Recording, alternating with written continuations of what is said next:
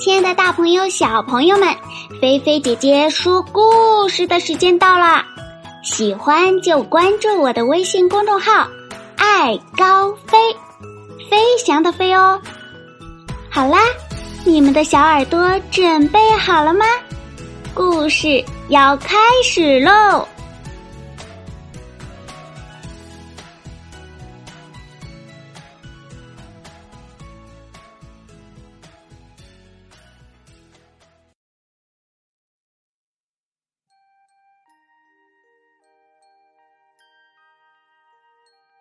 穿靴子的猫。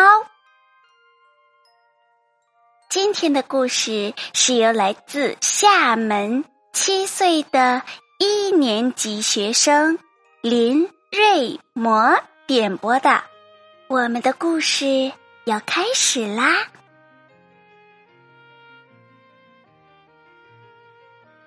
有一个磨坊主，有三个儿子。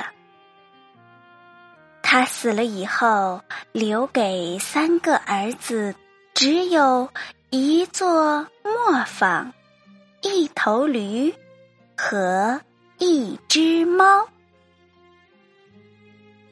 三个儿子没有请律师，因为他们知道，要是请了律师，他们就会花光所有的遗产。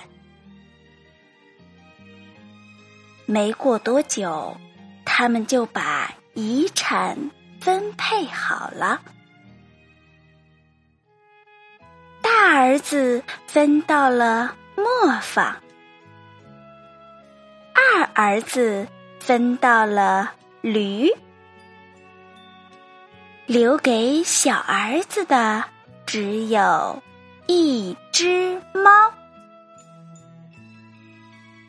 小儿子为此很不高兴。唉，我的两个哥哥可以一起干活，过上体面的生活。可是我呢？等我吃掉猫肉，再用猫皮做个暖手桶之后，我肯定会饿死喽。那只猫听到了他的话，却假装。没听见，他带着严肃和同情的神情说：“别担心，我的主人，你只要给我一个口袋和一双能让我穿过荆棘丛的靴子，你就知道情况没有你想的那么糟糕。”猫的主人不太相信这番话。可是，他很快想起来，他见过这只猫做过一些非常聪明的事情，比如它能把自己倒挂着，或者藏在面粉里装死来抓老鼠。于是他心想：“好吧，干嘛不让它试一下呢？”那只猫得到了它要的东西，它穿上了漂亮的靴子，把口袋搭在肩上，用两只前爪抓住袋口的绳子，朝着有很多兔子的林子走去。猫在口袋里放了些麦麸和苦苣菜，等着那些幼兔。他们不懂得这世上的诡计，会把鼻子伸进口袋里。果然，不一会儿呀，一只傻乎乎的幼兔就走进了口袋。猫一抽袋口的绳子，毫不留情的杀死了它。猫得意的带着兔子直接去王宫，要求见国王。他被带到国王的房间里。一到那儿，他便深深的鞠了个躬，说：“陛下，我家主人卡拉巴斯侯爵。”这是猫为它主人捏造出来的头衔。吩咐我将这只野兔献给陛下，以示敬意。国王说：“告诉你的主人，我非常高兴接受他的礼物，我衷心的谢谢他。”猫第二次拿着口袋出去时，藏到了一片麦田里。当两只山鹑走进口袋里的时候，它一抽绳子，把它们双双捉住了。国王高兴地接受了这两只山鹑。为了感谢猫的一番苦心，他给了猫一些赏赐。接下来的两三个月里，猫不断的以它主人的名义把猎物献给国王。有一天，猫得知国王。要和他的女儿，这位世界上最美丽的公主去河边兜风，就对它的主人说：“你照我说的做，就一定能走好运。你只要去河里游泳，准确的地点我会告诉你，剩下的事就交给我来处理。”尽管这位卡拉巴斯侯爵想不出这会对他有什么好处，但他还是严格的按照猫的指示去做了。当他在河里游泳的时候，国王经过这里，猫拼命大叫起来。救命啊！救命！卡拉巴斯侯爵要淹死了！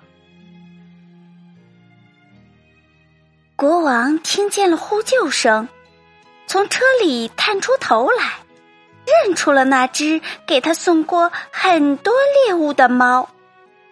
快！他冲着他的护卫喊：“快去救卡拉巴斯侯爵！”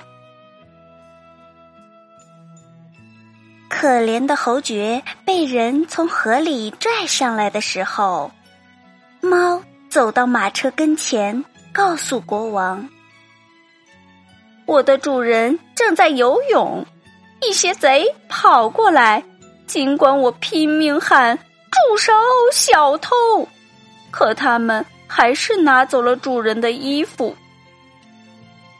其实呀，是这个小捣蛋。”把衣服藏在了石头下面。国王吩咐掌管服装的侍从，去把他最漂亮的衣服拿一套来给卡拉巴斯侯爵。侯爵一换了衣服，国王就对他格外注意起来。因为呀，那身漂亮的衣服使她显得很好看。国王的女儿也开始喜欢上他了。侯爵温柔的看了公主几眼，转眼之间，公主就爱上了他。国王提议让侯爵上车，和他们一同去兜风。猫看到他的计划这么成功，开心极了，于是往前面跑去。他看到一些农民在草地上割草，就对他们说。朋友们，我要你们对国王说，这片草地属于卡拉巴斯侯爵，不然的话，你们就会被剁成香肠肉馅。”国王经过这里的时候，他问那些割草的人：“他们割的这片草地是属于谁的？”他们被猫的威胁吓得魂不附体，齐声回答：“属于卡拉巴斯侯爵。”你拥有一片丰美的草地，国王说。是的，陛下，的确如此。侯爵说：“一年又一年，收成还不错。”猫依旧跑在前面，他看到一些人正在收割麦子，就对他们说：“我要你们说，所有这些麦子都属于卡拉巴斯侯爵，不然的话。”你们就会被剁成香肠肉馅儿。过了一会儿，国王经过这里，想知道他看到的这些麦子是属于谁的？属于卡拉巴斯侯爵。收割麦子的人说：“国王更喜欢侯爵了。”猫一直跑在马车前面，无论遇见什么人，都说同样的话。侯爵的领地如此广阔，让国王十分惊奇。最后呀，猫来到一座美丽的城堡。城堡的主人是一个食人妖魔，他是世界上最富有的食人妖魔，因为国王一路经过的土地都是属于他的。猫早就摸清了这个食人妖魔的底细，他走进城堡，请求。拜见食人妖魔，猫说：“离他的城堡这么近，却不去拜访他以表达敬意，那太遗憾了。”食人妖魔以食人妖魔的方式，亲切友好的欢迎猫的到来，请他入座。我听说，猫说：“您可以随心所欲的变成任何一种动物，比如一只狮子，甚至一头大象。这是真的吗？”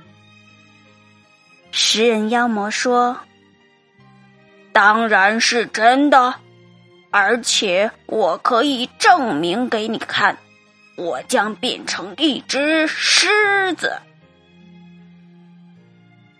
房间里立刻出现了一只狮子，猫一看就吓得窜上了屋顶。不过这可不是一件容易的事，因为穿着靴子在瓦片上走可不简单。而且很危险。过了一会儿，猫看到食人妖魔恢复了原形，才敢下来，承认他刚才确实被狮子吓坏了。猫屏住呼吸说：“我听说您还能变成……”很小的动物，比如一只田鼠或耗子，我觉得不可能。不可能！食人妖魔反问道：“转眼间，食人妖魔不见了，只有一只耗子在地板上跑。猫扑过去，捉住耗子，一口吞了下去。就在这时，国王来到了这座美丽的城堡。他当然要进去了。猫听到了吊桥上辘辘的马车声，就跑出来迎接国王，说：“欢迎陛下来到卡拉巴斯侯爵的城堡。”亲爱的侯爵，国王叫了起来：“这座城堡也是你的吗？这个庭院。”和它周围的建筑再美不过了，让我们进去看看吧。侯爵扶着年轻的公主，随国王走了进去。他们看到大厅里摆着盛宴，这是食人妖魔为他的朋友们准备的。这些朋友刚到这里，可一看到国王的马车，都逃走了。国王被侯爵的风度和财富迷住了，而国王的女儿一开始就喜欢上了他，所以在喝了五六杯酒之后。国王对侯爵说：“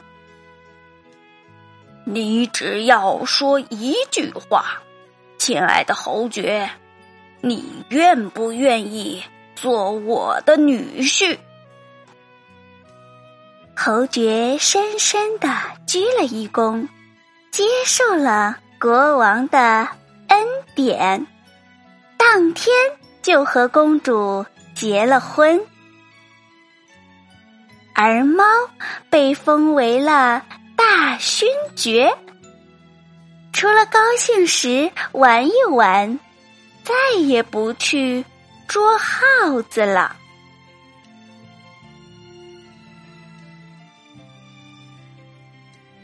好啦，小朋友，今天菲菲姐姐的故事就给你说到这里啦。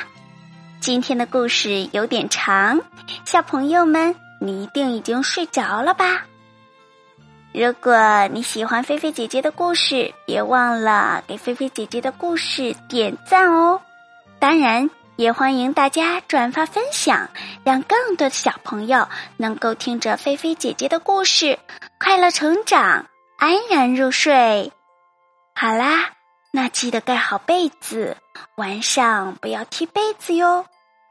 菲菲姐姐要对你说晚安啦，晚安，好梦。